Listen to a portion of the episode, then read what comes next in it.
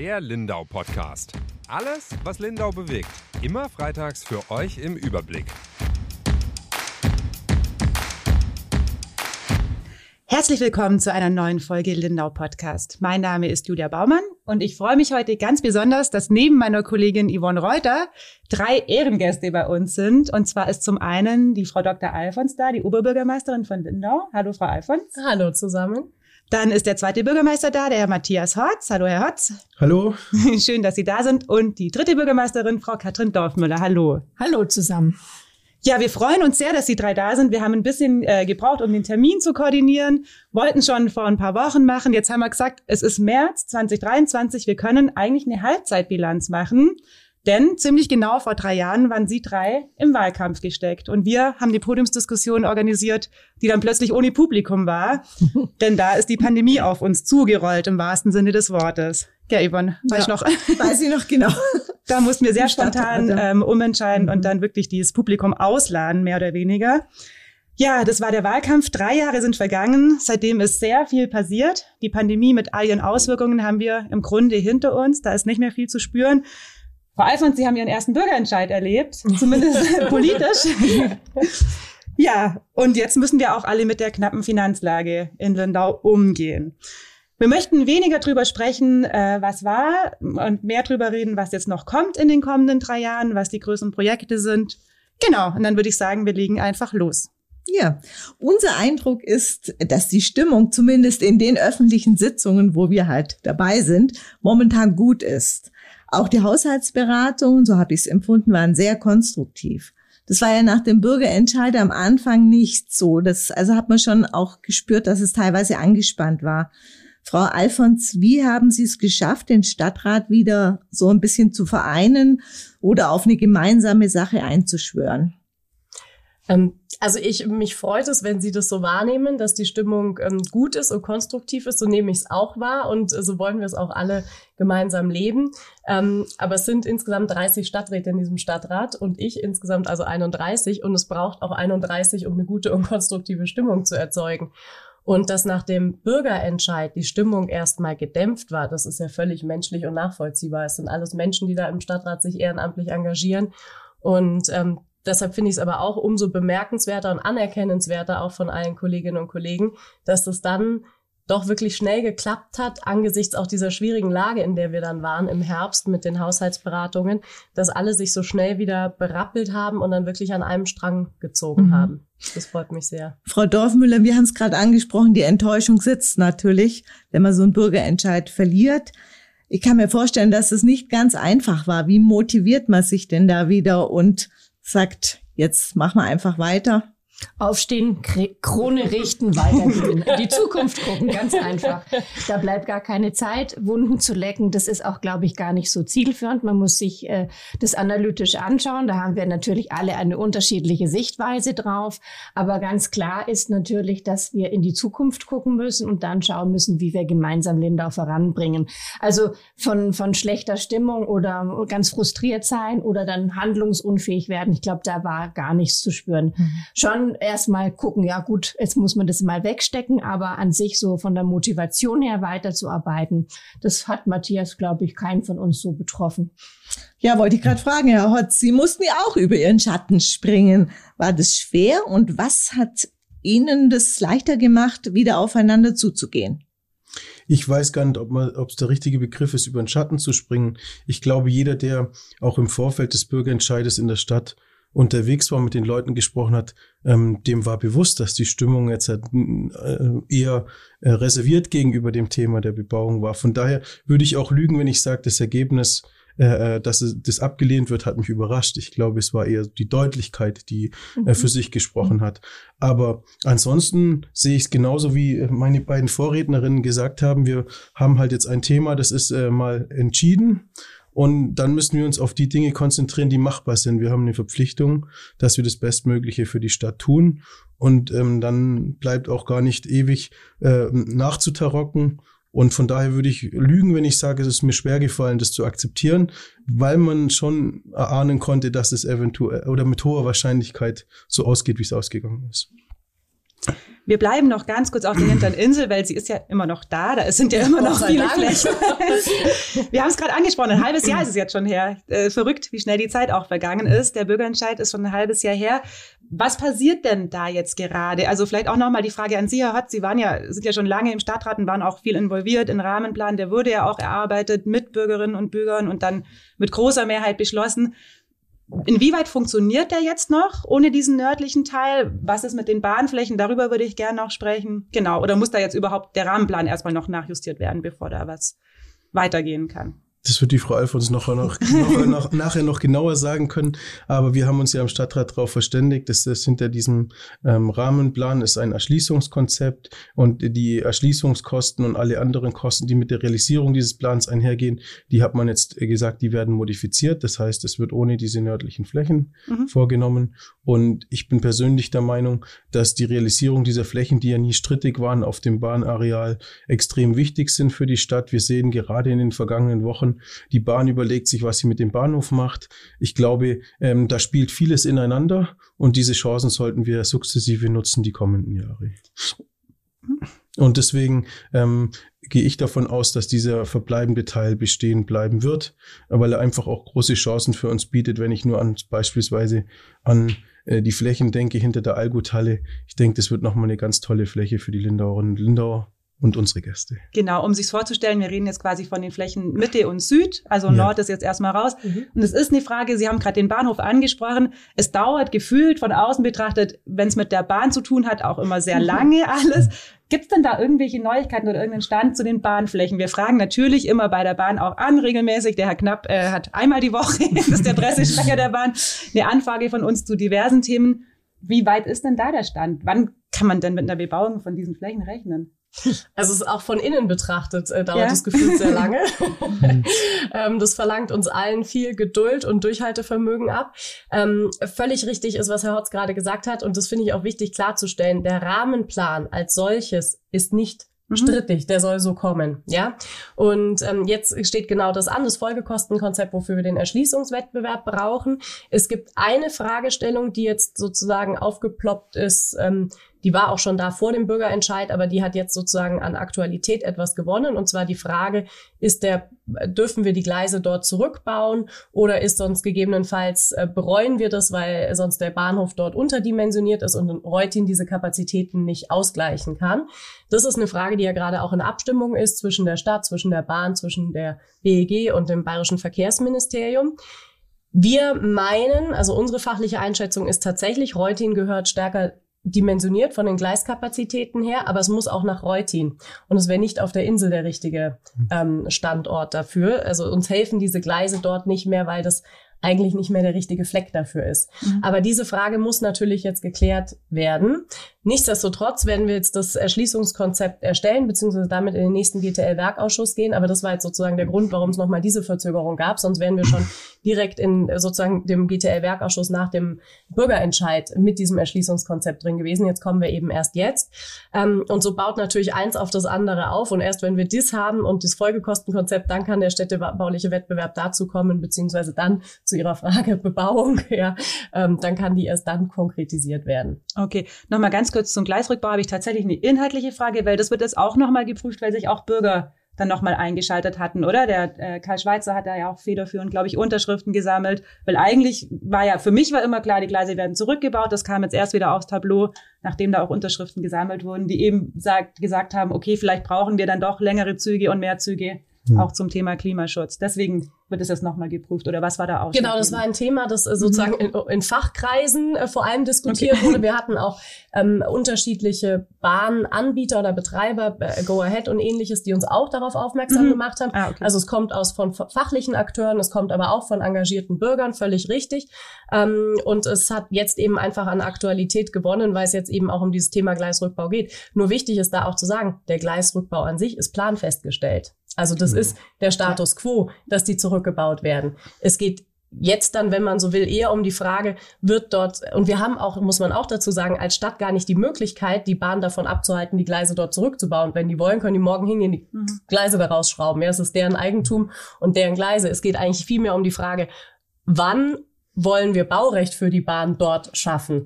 Und ähm, da finde ich, ist es tatsächlich aus Sicht der Stadt wichtig, einfach nochmal sicherzustellen mit der Bahn, dass wir einen ausreichend dimensionierten Bahnhof haben für die Stadt Lindau. Und da meinen wir eben, der sollte oder ist in Reutin anzusiedeln. Ja. Jetzt waren wir im Süden äh, der hinteren Insel. Ich würde noch mal gerne in die Mitte gehen. Sie haben gerade auch schon gesagt, das ist ein sehr spannendes Grundstück ähm, in der Mitte, äh, dieses kleine. Das gehört aber der Stadt nicht ganz allein, oder? Und ich habe auch gehört, ähm, also die Teilfläche M im Rahmenplan, die gehört ja, glaube ich, so, der Stadt ja. und dem Herr Schlechter. Mhm. Ja. Die Quartier 4 hat sich bei uns äh, schon gemeldet mit der Pressemitteilung, die würden da gern ihr Konzept vom genossenschaftlichen Bauen verwirklichen. Sehen Sie da eine Möglichkeit, Frau Dorfmüller? Ist das, wäre das eine Idee? Das ist ein Grundstück, was nicht davon betroffen ist. Ganz grundsätzlich, wenn die den Antrag stellen, müssten wir das prüfen. Und wenn man das positiv bescheidet, dann könnten die da bauen. Also die sind noch nicht bei uns gewesen, soweit ich jetzt beim weiß. Bau, beim Bauamt. Beim Bauamt. okay. Ja. Aber das kann Frau Dorfmüller ja, ja, nee, das können Sie nicht. Bekommen, ja. ja, also das ist äh, tatsächlich, Entschuldigung, ich, ja, ja, weil die Frage war an Sie gerichtet. Aber die, die Anfrage gibt's und da stehen wir auch aufgeschlossen gegenüber. Und das Bauamt hat dann genau auch diese Gespräche nochmal initiiert, wie Sie sagen, mit dem Miteigentümer hm. des Grundstücks. Und letzten Endes hängt es davon ab, dass die da eine gute Lösung finden und dann wird man es politisch sozusagen vorschlagen und entscheiden müssen. Entscheiden. Genau. So Aber heißt für das mittlere Grundstück M2, haben Sie gerade gesagt, Herr Holz, heißt das ganz akkurat, ähm, da gibt es sonst auch noch keine anderen Ideen. Oder was war denn dafür immer angedacht im Rahmenplan? Weil das war immer so ein bisschen. Das keine anderen gell, Das war immer so ein bisschen, da hat man nie was dazu gehört, weil das gar niemand so richtig auf dem Schirm hatte. hatte ich auch so den. Ich glaube, der Schlecht hat doch selber Pläne, so wie ja. ich das mitbekommen habe. Aber ansonsten wird man einfach dann zu entscheiden haben und da werden die Dinge auch miteinander ver verfließen die kommenden Monate und Jahre. Äh, wir haben viele Projekte und ich denke, wenn sowas ordentlich stattfindet, äh, dann wird keiner was dagegen haben. Aber es muss aus meiner Sicht halt unter dem Gleichheitsgrundsatz schon überlegt werden, wie man diese Flächen vergibt äh, und äh, zu welchen Rahmenbedingungen. Aber das ist, glaube ich, selbstverständlich in der jetzigen Phase. Ist ja immer Konzeptvergabe, oder? Im, äh, das ist bei M2 dann auch, so wie es auf den nördlichen Flächen geplant war, oder? Ich weiß nicht, ob es da eine Festlegung Gibt's gibt. Gibt es noch keine, noch meines Wissens okay. noch keine politische Entscheidung. Die ist ja. dann eben zu treffen im Bauausschuss bzw. dann im Stadtrat. Das sehe ich genauso. Ja. Wenn wir jetzt wieder auf die nördlichen Flächen gehen, wo nicht gebaut wird. Ich hoffe, die Hörer können uns folgen. Ja, also jetzt also sind da. Die Flächen, die, die beim Bürgerentscheid Genau, um die es ging. Und da hatten wir ja auch Pläne. Da gab es Stichwort Park, Stichwort Bildungshaus. Die BIHI sucht im Moment Baumspender. Heute habe ich mal draufgeschaut, sind glaube ich 103 Menschen haben schon einen Baum gespendet. Jetzt die große Frage, der Bürgerentscheid hat sich ja gegen eine geplante Bebauung ausgesprochen, aber nicht für eine konkrete Nutzung dort. Das heißt, äh, gibt's jetzt schon irgendwas Neues, Frau Alfons? Hat da irgendeine Fraktion schon einen Antrag gestellt, dass es da, wie es da weitergeht? Also das ist völlig richtig. Wir wissen jetzt, was die Lindauerinnen und Lindauer mehrheitlich nicht wollten. Wir wissen aber nicht, was sie mehrheitlich wollen, sondern gibt es unterschiedliche Interpretationen. Und genau das muss in einem politischen Prozess nochmal aufgeklärt werden oder müssen wir auch im Stadtrat gemeinsam uns eine Meinung darüber bilden, wie wir damit umgehen wollen oder wie wir zu der Erkenntnis kommen wollen, was dort das richtige weitere Vorgehen ist. Jetzt muss man aber auch dazu sagen, dass das natürlich die letzten Wochen und Monate das schlichtweg überlagert war von anderen drängenderen Aufgaben. Wir haben uns jetzt erstmal um den Haushalt 23 gekümmert. Jetzt gehen wir in die Konsolidierung. Ähm, und es ist ja dann schon im Herbst klar geworden, dass wir jetzt für ich sag mal so nice to haves sehr wenig bis gar keinen finanziellen Spielraum haben. Deshalb hat sich jetzt nicht die Frage gestellt, ob wir jetzt zum Sommer 23 da noch einen größeren Bürgerpark machen oder irgendwas anderes mhm. initiieren. Ähm, insofern ist das tatsächlich im Moment nicht eins unserer drängendsten Themen, die wir bearbeiten, aber ich bin sicher, dass das jetzt in diesem Konsolidierungsprozess mit adressiert werden kann, dass man einfach sagt, was ist denn langfristig die Strategie, wie wollen wir damit umgehen, weil es ist ja keine Strategie, es einfach liegen zu lassen, sondern man muss sich ja eine Meinung dazu bilden, wie man es handhabt. Also im Moment ist es ja unrealistisch, dass da ein Park hinkommt in kurzfristig, dass es irgendwelche also, vor. Es ist wenig realistisch, dass die Stadt den finanziert. Sagen wir mal so. genau. Wenn uns einer einen stiften das oder schenken will. Wobei ich glaube, so anmerken darf, es geht nicht nur um die Finanzierung der einmaligen Herstellung. Nee, sondern um den Unterhalt. Ja, Unterhalt. Mhm. Völlig mhm. klar. Das war ja auch im Vorfeld immer schon Thema, glaube ich. Ja, ja. Und natürlich. Auch mit 103 Bäumen ist natürlich noch kein Park entstanden. Aber uns ging es auch darum, ob es da einen Antrag oder so schon gab, weil natürlich auch die Gruppierungen, die gesagt haben, äh, Sie möchten dann Park, ähm, können ja auch einen Antrag stellen, oder? Also ich weiß auch ehrlich gesagt nicht, was das für 103 Bäume sein sollen, weil das muss ja auch von der Qualität her erstmal geprüft sein, ob die an diesem Ort, mhm. ob das ja, da klar. in Ordnung ist und so weiter. Ich bin ja gerade mit den Klimabäumen auch beschäftigt. Mhm. Das ist ein Riesenthema. Also das, das weiß ich jetzt nicht, ob das tatsächlich 103 Bäume sind und die politische Entscheidung ist dazu ja auch gar nicht gefallen. Mhm. Also eins glaube, eher ein symbolischer haben wir immer gesagt, dass wir im Moment kein Geld dafür genau. haben. Ja. War eigentlich ja klar. Ich darf an der Stelle dazu sagen, dass ich momentan mit dem Status quo gar nicht so unglücklich bin. Äh, als Veranstalter vom Kinderfest beispielsweise ist es schon eine gute Möglichkeit, dort die Fahrgeschäfte aufzustellen, was sonst ähm, schwieriger wäre. Also ich mhm. gehe schon davon aus momentan, dass das noch äh, eine gewisse Zeit so bleiben wird. Ich glaube, so realistisch muss man sein. Ja. Mhm. Bevor nur Reklamationen aufkommen, ich muss sagen, ich kann nicht mit abschließender Sicherheit sagen, dass nicht in irgendeiner Form ein Antrag vorliegt. Okay. das kann schon sein, dass die Initiatoren oder jemand aus dem Umfeld bei uns das schon irgendwie mhm. angeregt hat und dass das sozusagen auf Hold liegt. Also, aber war zumindest im letzten halben Jahr einfach gar kein Thema mehr, wie Sie sagen, nee. gab andere Themen, aber ja. Natürlich genau. interessiert auch einige, was da hinten los ist. Also jedenfalls ein Deckungsvorschlag liegt nicht vor, ja, das kann genau. ich sagen. Das war wahrscheinlich dann auch kein Thema. Ich frage trotzdem das Bildungshaus, was ja auch immer mhm. ins Spiel gebracht worden ist und was, glaube ich, auch von Ihnen favorisiert worden ist. Das ist ja auch ein Aspekt am Rahmenplan, der Ihnen gut gefallen hat. Äh, was ist daraus geworden? Auch auf Eis, oder? Genau, also das war ja immer nur ein Exempel. Mhm. Genau, es war ja im Rahmenplan ohnehin vorgesehen und das war nur etwas, an dem ich deutlich gemacht habe zu einem sehr frühen Zeitpunkt, weil im Vorfeld des äh, Bürgerentscheids habe ich mich ja überhaupt nicht mehr mit meiner persönlichen Meinung dazu geäußert, ähm, wo ich einfach gesagt habe, das ist eine öffentliche Nutzung, die ich sehr gut finde und äh, die ich charmant finde, weil sie tatsächlich auch alle Lindauerinnen und Lindauer einlädt, dahin zu kommen. Aber das war jetzt kein konkretes Projekt im Sinne von, ich habe einen Plan, dass wir das dort finanzieren und dort bauen können. Zumal, wie gesagt, wir gar nicht wissen, ob die Lindauer mehrheitlich überhaupt dort für eine Bebauung. Wir wissen jetzt, sie wollen diese Wohnbebauung nicht. Wir wissen aber nicht, wären sie für eine andere Bebauung zu haben. All diese Entscheidungen sind ja überhaupt nicht getroffen worden. Aber dieses Bildungshaus, was ja im Rahmenplan, wie gesagt, vorgesehen ist, das finde ich eine gute Idee und äh, ähm, ein gutes Konzept. Aber da stellt sich natürlich die Frage nach der Finanzierung, auch ohnehin schon jetzt im Rahmenplan. Ja. Mhm. Ich würde ein Stichwort von Ihnen aufgreifen. Sie haben gesagt, vielleicht eine andere Bebauung. Das ist natürlich auch eine Frage, die sich viele stellen. Und den Ball an Sie spielen, Frau Dorfmüller, weil es mir da auch ein bisschen um die Einschätzung der politischen Stimmung geht. Ein, Rahmen, äh, ein Bürgerentscheid ist ein Jahr bindend. Wir haben es gerade schon mehrfach gesagt, ein halbes Jahr ist rum. Also es geht super schnell. So schnell können wir uns gar nicht umdrehen, ist das Jahr vorbei und der Bürgerentscheid ist eben nicht mehr bindend. Wie hoch ist denn die Wahrscheinlichkeit, dass man sich am Ende für eine andere Art der Bebauung entscheidet? Ich erinnere mich, es gibt ja auch diesen Beschluss, dass die hintere Insel spekulationsfrei bleiben soll. Der besteht ja immer noch. Ja. Vielleicht können Sie das einschätzen. Also ich glaube, dass man nicht so äh, mit diesem Thema umgehen kann, dass man sagt, man wartet dieses Jahr ab und dann zieht man die Unterlagen wieder aus der Schublade und dann fangen wir da wieder so an. Das wäre fatal. Das wäre auch kein gutes Zeichen. Aber ich denke, wir sind jetzt im Konsolidierungsprozess und ähm, die hintere Insel, dieser Park Parkplatz. Das hieß eigentlich, seitdem ich denken kann, immer so, wenn äh, die Bindungsfrist ausläuft, dann wird dort bebaut. Und wir werden wahrscheinlich haushalterisch betrachtet nicht umhin kommen, auch weiterhin mit unseren Grundstücken zu arbeiten, wenn wir uns irgendwie konsolidieren wollen. Und ich kann mir schon vorstellen, dass man langfristig wieder äh, Pläne dort entwirft. Und das Beste und das Wichtigste ist immer, den Bürger dabei gleich mitzunehmen, damit man nicht wieder so eine Situation bekommt vielleicht auch mit einem Bürgerentscheid im Vorfeld, also einem richtigen Entscheid, ist ja auch eine Möglichkeit, oder? Ratsentscheid sozusagen. Ja, oder? als Ratsentscheid, mhm. genau. Ist ja dann am Ende ja. auch immer ein Bürgerentscheid, aber. Wir haben ja gute Erfahrungen ne? auch mit Rats- und Bürgerentscheiden. Vielfältigste. ja, apropos Bebauung. Lindau beschäftigt noch ein großes Projekt, das unter dem Stichwort Freizeitcluster die Gemüter bewegt. Vielleicht ähm, erklär mal kurz mal unseren Zuhörern, was das Freizeitcluster denn sein soll. Genau, weil das so ein Kunstbegriff ist, wie es ja, ja. ganz oft äh, bei so Bauprojekten sind. Ähm, das geht im Grunde um dieses ganze riesengroße Areal hinter der Therme, wo jetzt Schrebergärten drauf sind, aber auch der große Thermenparkplatz drauf ist. Da ist auch noch ein bisschen Wildnis, sage ich mal, wo auch was äh, abgeholzt wurde schon. Und es geht darum, dass es äh, noch nichts beschlossen ist, aber es gibt eben ein Nutzungskonzept, das auch im Herbst im Bauausschuss dann äh, schon mal vorgestellt wurde.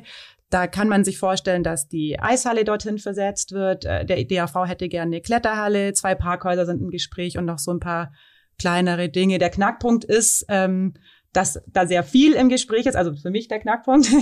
Und da eben auch noch diese Schrebergärtner sind und alles zusammen, wenn man das ausrechnet, passt da gar nicht äh, so drauf, wie es zumindest jetzt verteilt ist. Also auch wenn die Gärtner da bleiben würden, wo sie sind. Deswegen muss man sich da genau. ein bisschen überlegen, wie man es verteilt. Und da ist auch wieder politischer Sprengstoff natürlich drin. Frau Alfons, Sie haben damals im persönlichen Gespräch nach dem Bürgerentscheid zu uns gesagt, dass das so ein Thema ist, wo Sie sich vorab einen Bürgerentscheid wünschen würden beim Freizeitcluster, die Bürger eben mitnehmen. Ist es immer noch Ihr Vorhaben?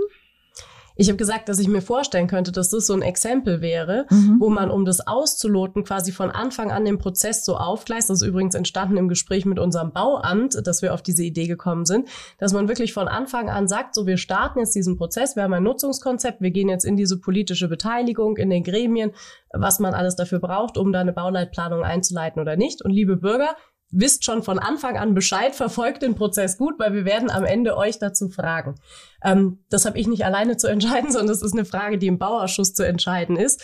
Ähm, grundsätzlich vorstellen kann ich mir das schon. Man muss dazu sagen, mit dieser Art von Ratsentscheid oder Bürgerbefragung haben wir noch keine Erfahrung. Insofern, mhm. das müsste man auch mhm. wirklich sich gut sozusagen sich begleiten lassen und schauen, dass man das dann auch wirklich sauber aufsetzt, weil ich glaube, ganz trivial ist das auch nicht, wie man das dann sicherstellt, dass dann wirklich die Bürger dem Prozess so gut folgen, dass sie am Ende äh, sich ein Bild machen können. Mhm. Ich möchte nur eins vielleicht noch ergänzen, weil ich glaube, das ist wichtig, sich das bewusst zu machen. Wir sprechen ja im Grunde über zweierlei Entscheidungen. Das eine ist tatsächlich baurechtlich, ja, wollen wir dort eine Bauleitplanung aufstellen oder nicht, einen B-Plan machen und dort eine neue Entwicklung zulassen. Die andere Frage ist die der, der finanziellen sozusagen Kostentragung. Also wenn es eine neue Eissportarena geben soll oder ähnliches, wessen Eissportarena ist das? Wer soll die bauen? Wer soll die zahlen? Das heißt, da hätten wir auch zwei Fragestellungen genau, sozusagen. Genau, die haben wir auch. Jetzt, genau, die habe ich auch gern. Und zwar wollte ich den Herr Hotz fragen. Herr Hotz, äh, ich glaube, es sind sich alle einig, dass es keinen Sinn macht, diese alte Eishalle oder Eisbahn, wie auch immer, wo wir alle Schlittschuhlaufen gelernt haben, noch zu sanieren. Das ist einfach, schätze ich, technisch nicht mehr möglich, macht keinen Sinn. Ein Neubau wäre vermutlich besser. Ah, wer soll die finanzieren? das ist das Erste. Und ähm, gibt es denn auch alternative Standortmöglichkeiten oder muss das jetzt, hm. ähm, ist da schon irgendwas im Gespräch oder ist es einfach hier dieser Platz? Ich glaube persönlich, äh, aus den Gesprächen, die ich zu dem Thema hatte, dass jetzt ähm, beispielsweise äh, dem Förderverein, der das Eisstadion betreibt, nicht entscheidend genau ist, an welchem Standort die Halle entsteht. Es ist aber nur so, dass seit Jahren ein Standort gesucht wird und es ist mir noch kein zweiter möglicher Standort mhm. irgendwie angetragen worden. Das heißt, wir haben da schon eine gewisse Verknüpfung, äh, dass äh, wenn es einen anderen Standort gäbe, bin ich mir sicher, die Beteiligten werden nicht auf einen Standort festgelegt. Aber momentan ist mir und ich glaube allen anderen Beteiligten kein anderer möglicher Standort bekannt, mhm. sodass da schon ähm, momentan davon auszugehen ist, wenn wir das hinbekommen wollen, dann wird es vermutlich nur an diesem Standort möglich sein. Da muss man realistisch sein. Ich, wenn wir realistisch sind, dann kann die Stadt auch diese Eishalle nicht finanzieren. ähm, Wäre denn ein Investor dann eine Möglichkeit? Ja, selbstverständlich. Ich denke, ähm, was für uns dauerhaft das teuerste wird, wird dieses alte Eisstadion immer weiter zu betreiben. Man hat ja bei solchen Anlagen wie auch bei der Therme, bei dem seinerzeitigen Prozess hat man ja gesehen, ein Punkt sind die Investitionskosten, aber bei so ein solches Gebäude muss man immer auf dessen Lebenszeit sehen. Das heißt, wie viel fällt laufender Unterhalt an und man stellt immer wieder fest, dass bei solchen Gebäuden, egal ob es jetzt Bäder sind, äh, Turnhallen, ähm, in dem Fall ein Eisstadion, die laufenden Kosten, die so ein Gebäude verursacht, oder beispielsweise die Inselhalle ist auch ein ganz markantes mhm. Beispiel. Die laufenden Kosten sind das, was sich über die Jahre ganz anders summiert, als ob man jetzt eine Million mehr oder weniger im Invest hat. Und deswegen müssen wir uns gemeinsam die Frage stellen, wie lange können wir oder wollen wir diesen Zustand so aufrechterhalten? Ich denke, jeder, der sich mit der Thematik beschäftigt, ist sich bewusst, dass das Eisstadion an diesem Standort dauerhaft nicht richtig aufgehoben ist. Aber man muss auch den äh, monetären Gegebenheiten natürlich auch bei der ganzen Thematik im Blick sehen. Und äh, wie gesagt, wir haben dort jemanden, der diese Flächen hat, inne hat als Eigentümer. Und da wird man sehen, ob da Möglichkeiten bestehen, dann gemeinsam. Ja, das wurde uns auch schon angedeutet. Ich glaube, mhm. um das nochmal zu bekräftigen, es ist ja auch unter Klimaschutzaspekten ist diese Eishalle, es ist ja nicht mal eine Halle. Sie ist nee, ja offen. Nee, das ist ja das Problem. Das ja, ja, genau. Ja. Das ist, jeder war da schon von uns. Das sieht, glaube ich, jeder ein, dass da wahrscheinlich ein Neubau unter ganz vielen Aspekten die viel bessere Lösung wäre. Was für mich so ein Knackpunkt ist, ähm, und ich habe mich jetzt die letzten fast zwei Jahre echt auch viel mit dem Thema beschäftigt. Das kam ja so ein bisschen zu uns, weil sich bei uns da einige Schrebergärtner gemeldet hatten, ähm, nach einem Treffen, äh, wo auch der Thermenbetreiber, der Herr Schauer dabei war. Was ich für mich noch nicht auflösen konnte und wo ich hoffe, dass Sie drei mir da helfen konnten, für mich stehen da einfach zwei Zusagen sich gegenüber oder zwei Versprechen. Also ich rede viel mit dem Herr Schauer auch und er sagt immer, ihm wurde halt mal zugesagt, dass er dieses Gelände entwickeln kann da hinten. So klar, entwickeln ist jetzt ein sehr offener mhm. Begriff, da kann man viel reininterpretieren und wahrscheinlich auch viel rausinterpretieren. Auf der anderen Seite sind da aber diese äh, Schrebergärtner, denen auch, und da war ich auch schon in Lindau, das war 2016, als auch der Bürgerentscheid äh, zu Therme dann war, da war ja richtig viel Ärger auch äh, und die Schrebergärtner haben sich da ja auch eingebracht mhm. zusammen mit dem Bund Naturschutz. Denen wurde aber eben auch immer gesagt und auch im Faktencheck der Stadt ist es noch nachzulesen, den gibt's ja immer noch, dass sie sich eigentlich keine Sorgen machen müssen um ihre Schrebergärten. Und das äh, verstehe ich nicht, wie sich das miteinander vereinbaren lässt. Ich war aber auch nicht in diesen nicht öffentlichen Sitzungen. Deswegen kann ich es nicht sagen, wem da was versprochen wurde und wie sich das miteinander vereinbaren lässt. Also unterm Strich war die Situation so, dass die Stadt Lindau diese Therme nicht hätte bauen können zumindest die Pflichtbad mhm. und der Herr Schauer nicht, wenn diese Flächen hinten nicht als Stellplätze zur Verfügung gestanden wären. Genau. Die Stadt hatte eine Option auf diese Fläche, beziehungsweise die Stadtwerke, wenn man es genau nimmt, diese Option ist verfallen. Und dann war natürlich im Vorfeld der Realisierung irgendwann das Thema, wer kauft diese Flächen. Der Preis ist zwischenzeitlich deutlich gestiegen. Mhm. Und dann hat sich, äh, da kann ich mit Sicherheit sagen, ähm, im Vorfeld damals war noch der Herr Herrling hier, hat, ist der Schauer auf die Stadt zugegangen, zum Stadtplanungsamt und der Herrling hat auch im Gespräch mit mir seinerzeit signalisiert, dass man, wenn Herr Schauer dort massiv in Vorleistung geht, damit wir unser Bäderproblem gelöst bekommen, das war auch so ein Millionenproblem, ich denke, im Vergleich zum Eisstadion ist es sogar ein riesiges Thema. Also das Eisstadion ist deutlich kleineres monetäres Thema, wie beispielsweise die Bäder seinerzeit waren. Und dort hat man ganz klar artikuliert, dass man mit dem Zeithorizont Mitte der 20er Jahre dort eine Realisierung ermöglichen wird. Und mit dem Thema hat sich der Stadtrat auch nicht öffentlich beschäftigt. So, ohne jetzt auf die Details eingehen zu wollen, beziehungsweise ich ja. möchte jetzt nicht aus nicht öffentlichen Sitzungen heraussprechen, aber der Stadtrat hat dieses Thema nicht öffentlich behandelt. So kommt es bei uns auch immer an, wenn mhm. ich mit dem Herrn Schauer spreche. Wie gesagt, auf der anderen Seite stehen da halt immer, also ich habe mir auch jetzt nicht, um es irgendjemandem vor die Nase halten zu mhm. wollen, aber schon auch Zitate von dem Pressesprecher der Stadt damals, der halt mhm. auch gesagt hat, dass die kleinen Gärten dann nicht zu betoniert werden. Im Faktencheck ist es tatsächlich sehr ähm, clever in der Hinsicht formuliert, weil da heißt es, äh, was passiert mit den Kleingärten. Und da steht im bisherigen Flächennutzungsplan ist die Anlage als Sonderfläche S4, Festplatz, Auffangparkplatz markiert. Im neuen Flächennutzungsplan werden die Kleingärten erstmals entsprechend ihrer tatsächlichen Nutzung als Grünfläche mit der Zweckbestimmung Dauerkleingartenanlage dargestellt. Da steht natürlich nicht drin, ihr dürft für immer da bleiben, mhm. aber es suggeriert schon, ihr habt jetzt eigentlich mehr Schutz mit dem neuen Flächennutzungsplan, als ihr vorher hattet. Ich glaube, um das Thema auch mal nochmal mhm. so offen anzusprechen, ich glaube auch, dass es keine Mehrheit für eine Entwicklung geben wird, bei der ähm, nicht eine Lösung für die Gärtner gefunden wird. Fall. Ob die genau am gleichen Platz sein wird, das halte ich, sage ich offen und ehrlich, nicht für zwingend erforderlich, aber es muss in diesem Areal eine gute und zukunftsfähige Lösung für diese Gärtner geben. Das muss man ganz deutlich sagen. Was anderes, was eine solche Lösung nicht mit umfasst, ist aus meiner Sicht äh, mit höchster Wahrscheinlichkeit nicht mehrheitsfähig und sollte deswegen auch gar nicht verfolgt werden, mhm. damit man da auch mal ein bisschen die Luft aus mhm. diesem Thema mhm. rausnimmt. Frau Dorfmüller, Sie waren damals auch schon dabei. Wie passen dann für Sie beiden diese beiden für mich sind es immer trotzdem noch Versprechen, die sich irgendwie nicht zusammenpassen. Wie passt das denn zusammen? Wie war das denn damals? So konkret war das ja nicht. Also das ist ganz klar, wenn man äh, so eine Therme baut und dann unter dann noch dazu, dass da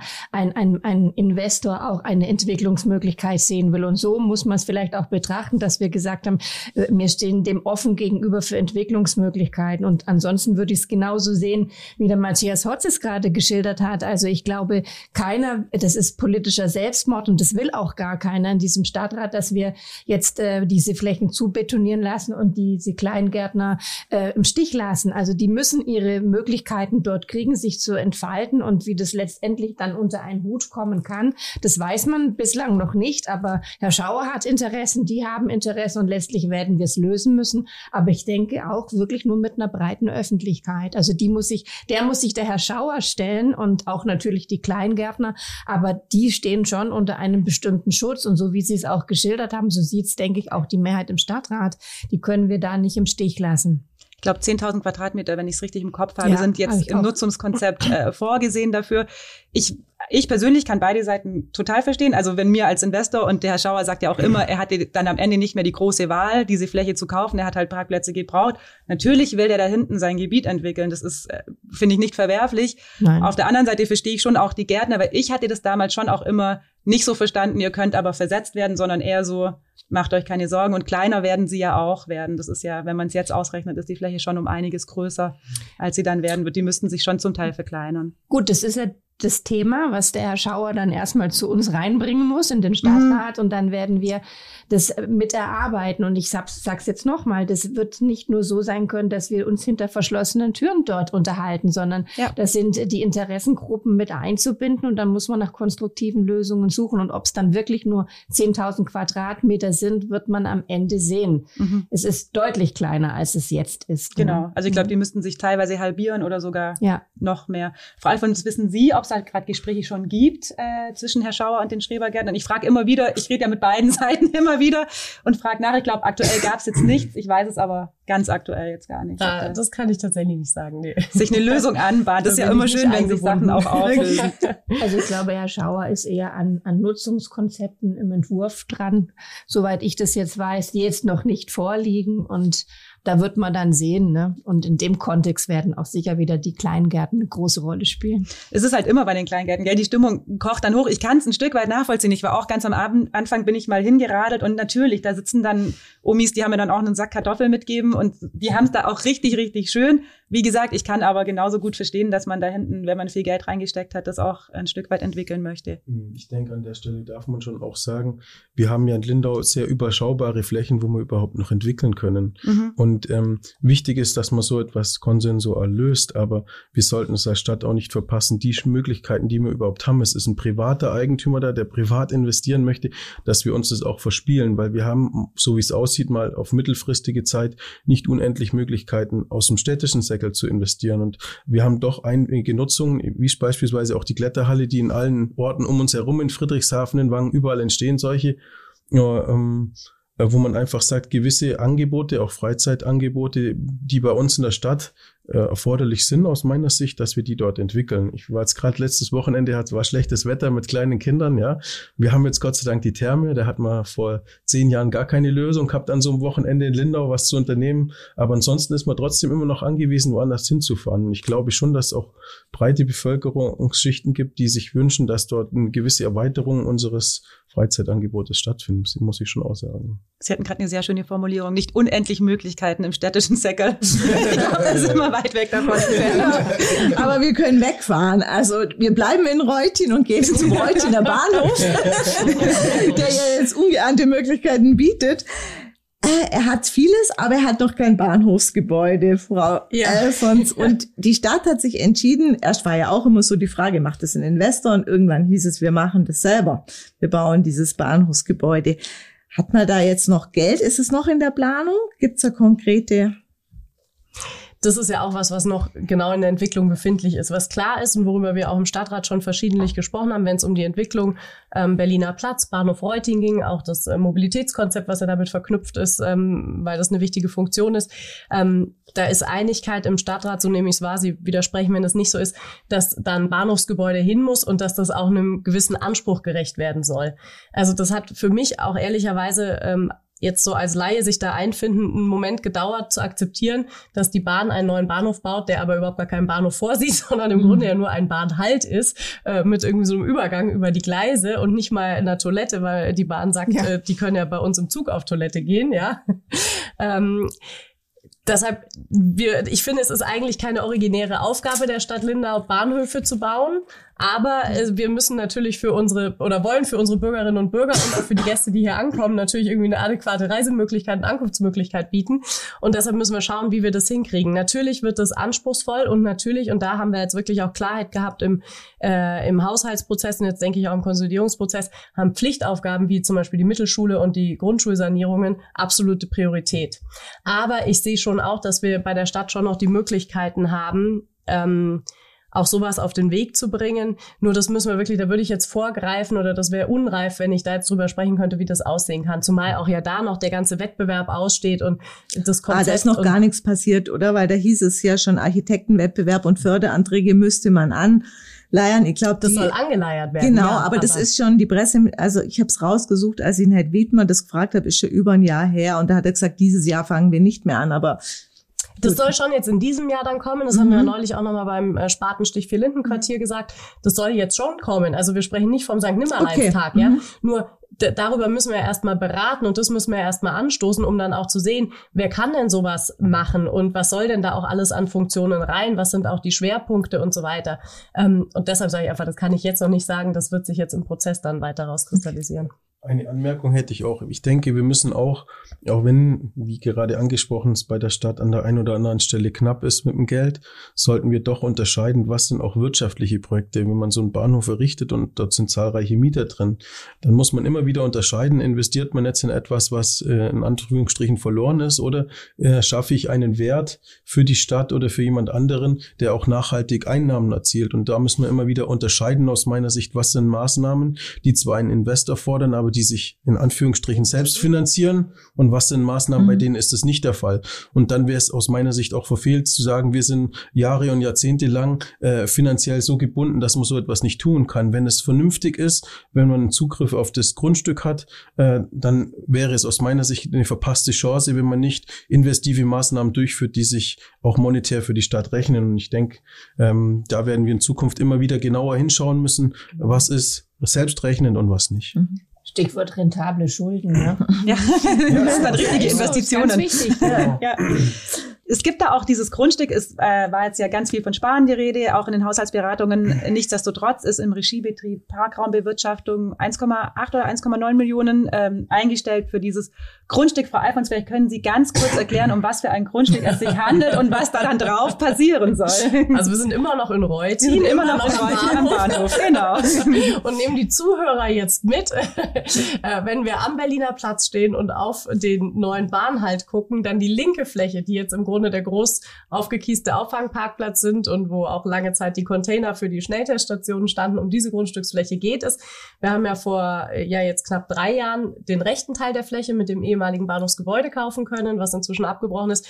Und jetzt ähm, sind wir eben so weit, dass wir diese linke Fläche kaufen wollen und ähm, das stimmt, insgesamt sind es 1,9 Millionen. Wir kriegen Gott sei Dank ähm, Städtebauförderung dafür, sodass der Eigenanteil der ähm, Stadt geringer ist, 1,2 Millionen. Und ähm, nee, umgekehrt, 1,2 Millionen sind die Förderung. Die Differenz mhm. ist nur der Eigenanteil der Stadt. Genau, sagen, Entschuldigung, nein. Und ähm, das ist für uns so oder so eine ganz wichtige Fläche, weil selbst wenn man jetzt davon ausginge, was wir nicht hoffen, dass da kein Gebäude gebaut wird, brauchen wir allein diese Verkehrsfläche, äh, wie man sieht, damit dort jetzt schon die ähm, Autos parken können, damit dort auch die Busse halten können. Auch perspektivisch ist es geplant, beziehungsweise auch dem, mit dem äh, Landratsamt so abgestimmt gewesen, schon in der früheren Zeit, dass dort auch die Regionalbusse äh, sollen halten können. Insofern ist es entscheidend, dass die Stadt Lindau diese Flächen kriegt und dass das nicht ein privater Dritter bekommt und wir dann keinen Zugriff mehr darauf haben.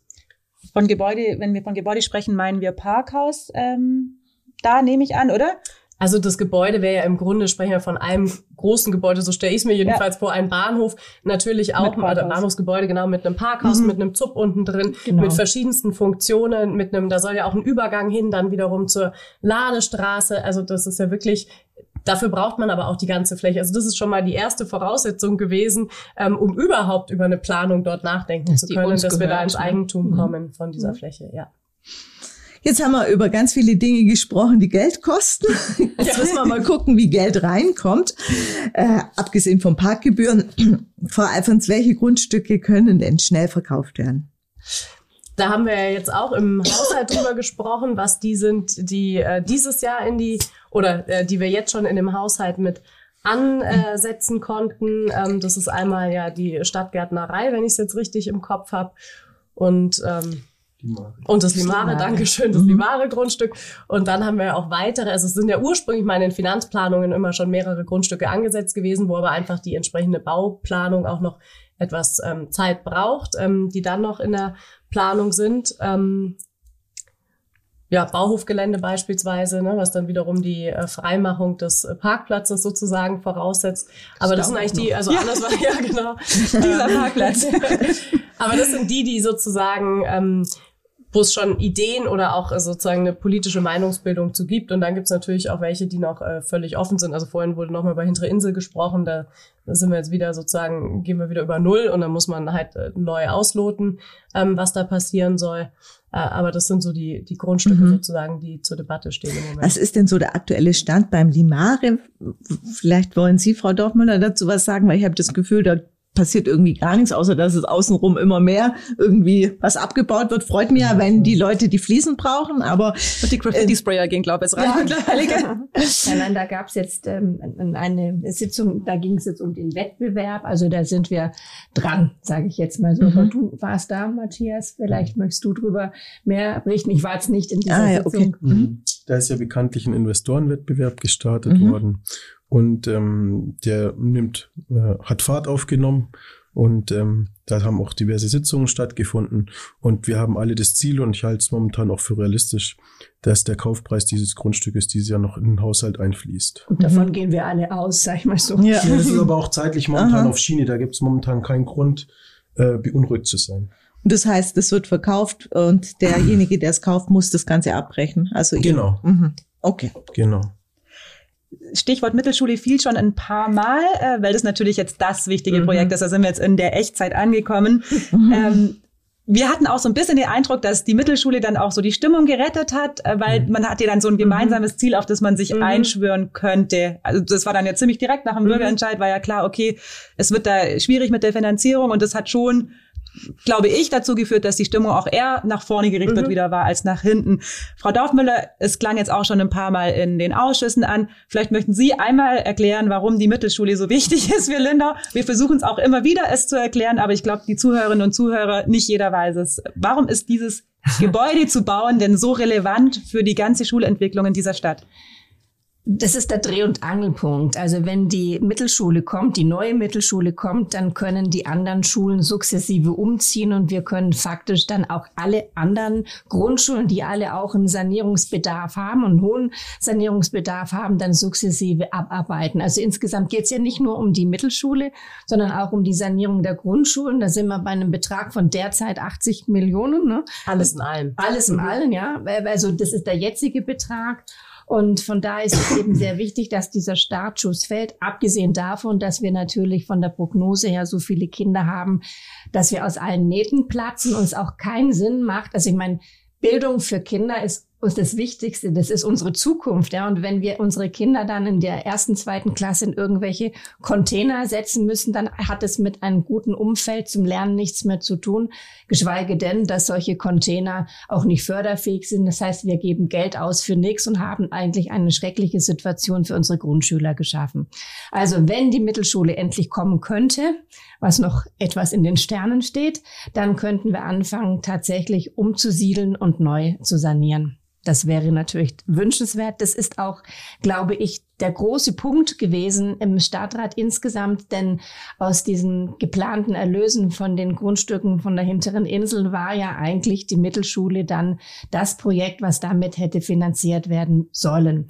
Und dazu kam natürlich dieser unglückselige Angriffskrieg jetzt äh, auf die Ukraine und die ganze Klimakrise und äh, äh, Inflation und alles, so dass uns die Kosten natürlich auch extrem jetzt oben rausgeschossen sind. Ich erinnere mich, 24 Millionen war die Mittelschule geplant. Jetzt sind wir bei maximal 55 Millionen. Und wie man das so kennt, wenn man es denn umsetzen würde, wäre man dann wahrscheinlich bei 70 am Ende. Ne? Das ist ja immer so, ein so ein Werdegang und das ist natürlich eine, eine Hausnummer für eine Kommune, die ist extrem zumal auch die Förderbeiträge vom, vom Staat eigentlich äußerst gering sind. Die werden zwischen 12 und 16 Prozent angesetzt. Also wenn man sich solche Summen anschaut, dann ist das ein Tropfen auf einen heißen Stein. Und da lässt uns die Politik, also die große Politik, auch wirklich etwas im Stich, muss ja. man ganz deutlich sagen. Wie Sie gerade gesagt haben, das ist ein Riesenbatzen Geld. Ja. Wir sprechen da von Inselhalle, mhm. äh, ja. äh, von den Kosten her. Inklusive Parkhaus. Inklusive Parkhaus, genau. Also das betont. ist schon äh, richtig, richtig viel Geld.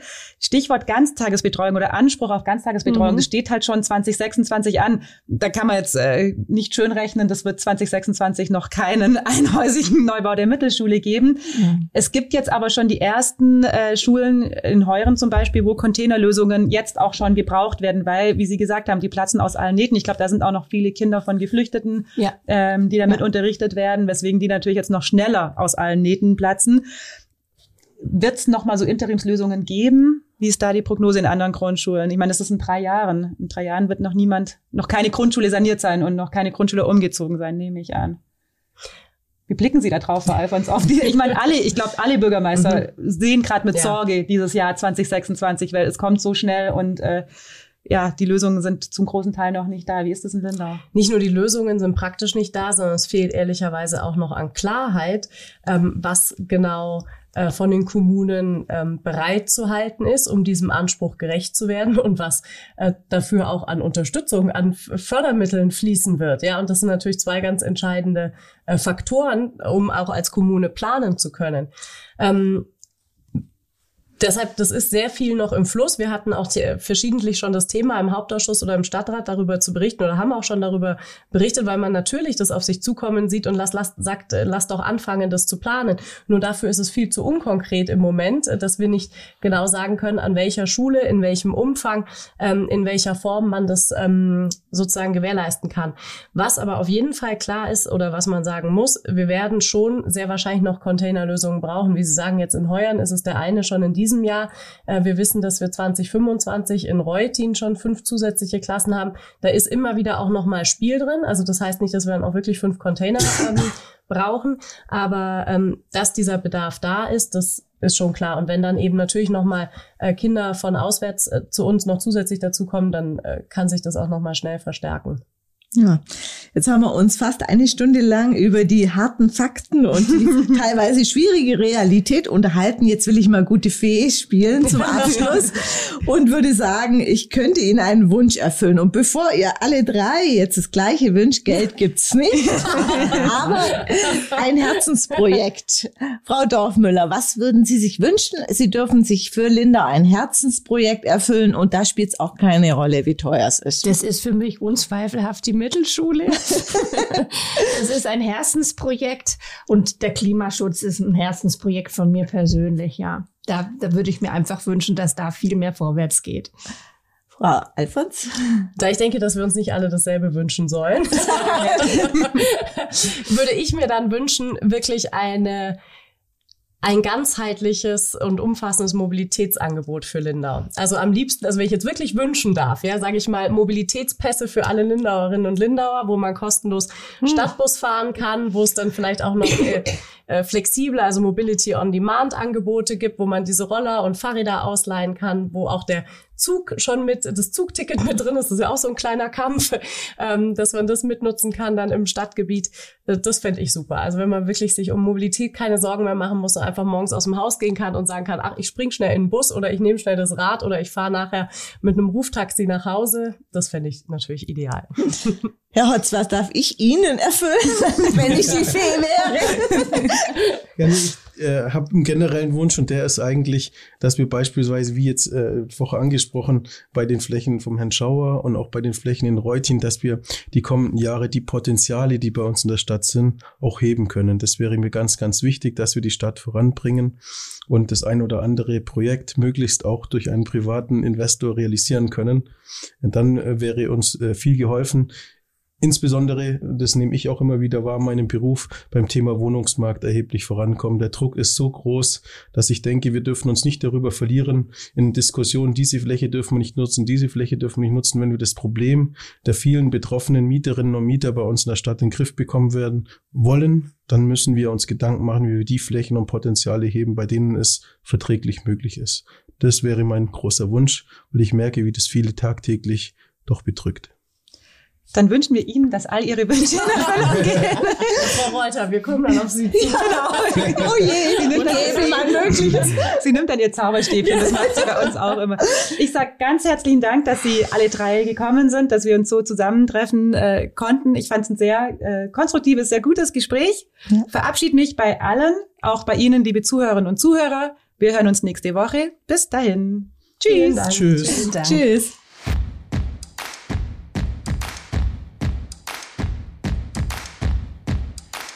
Der Lindau Podcast. Alles, was Lindau bewegt. Immer freitags für euch im Überblick.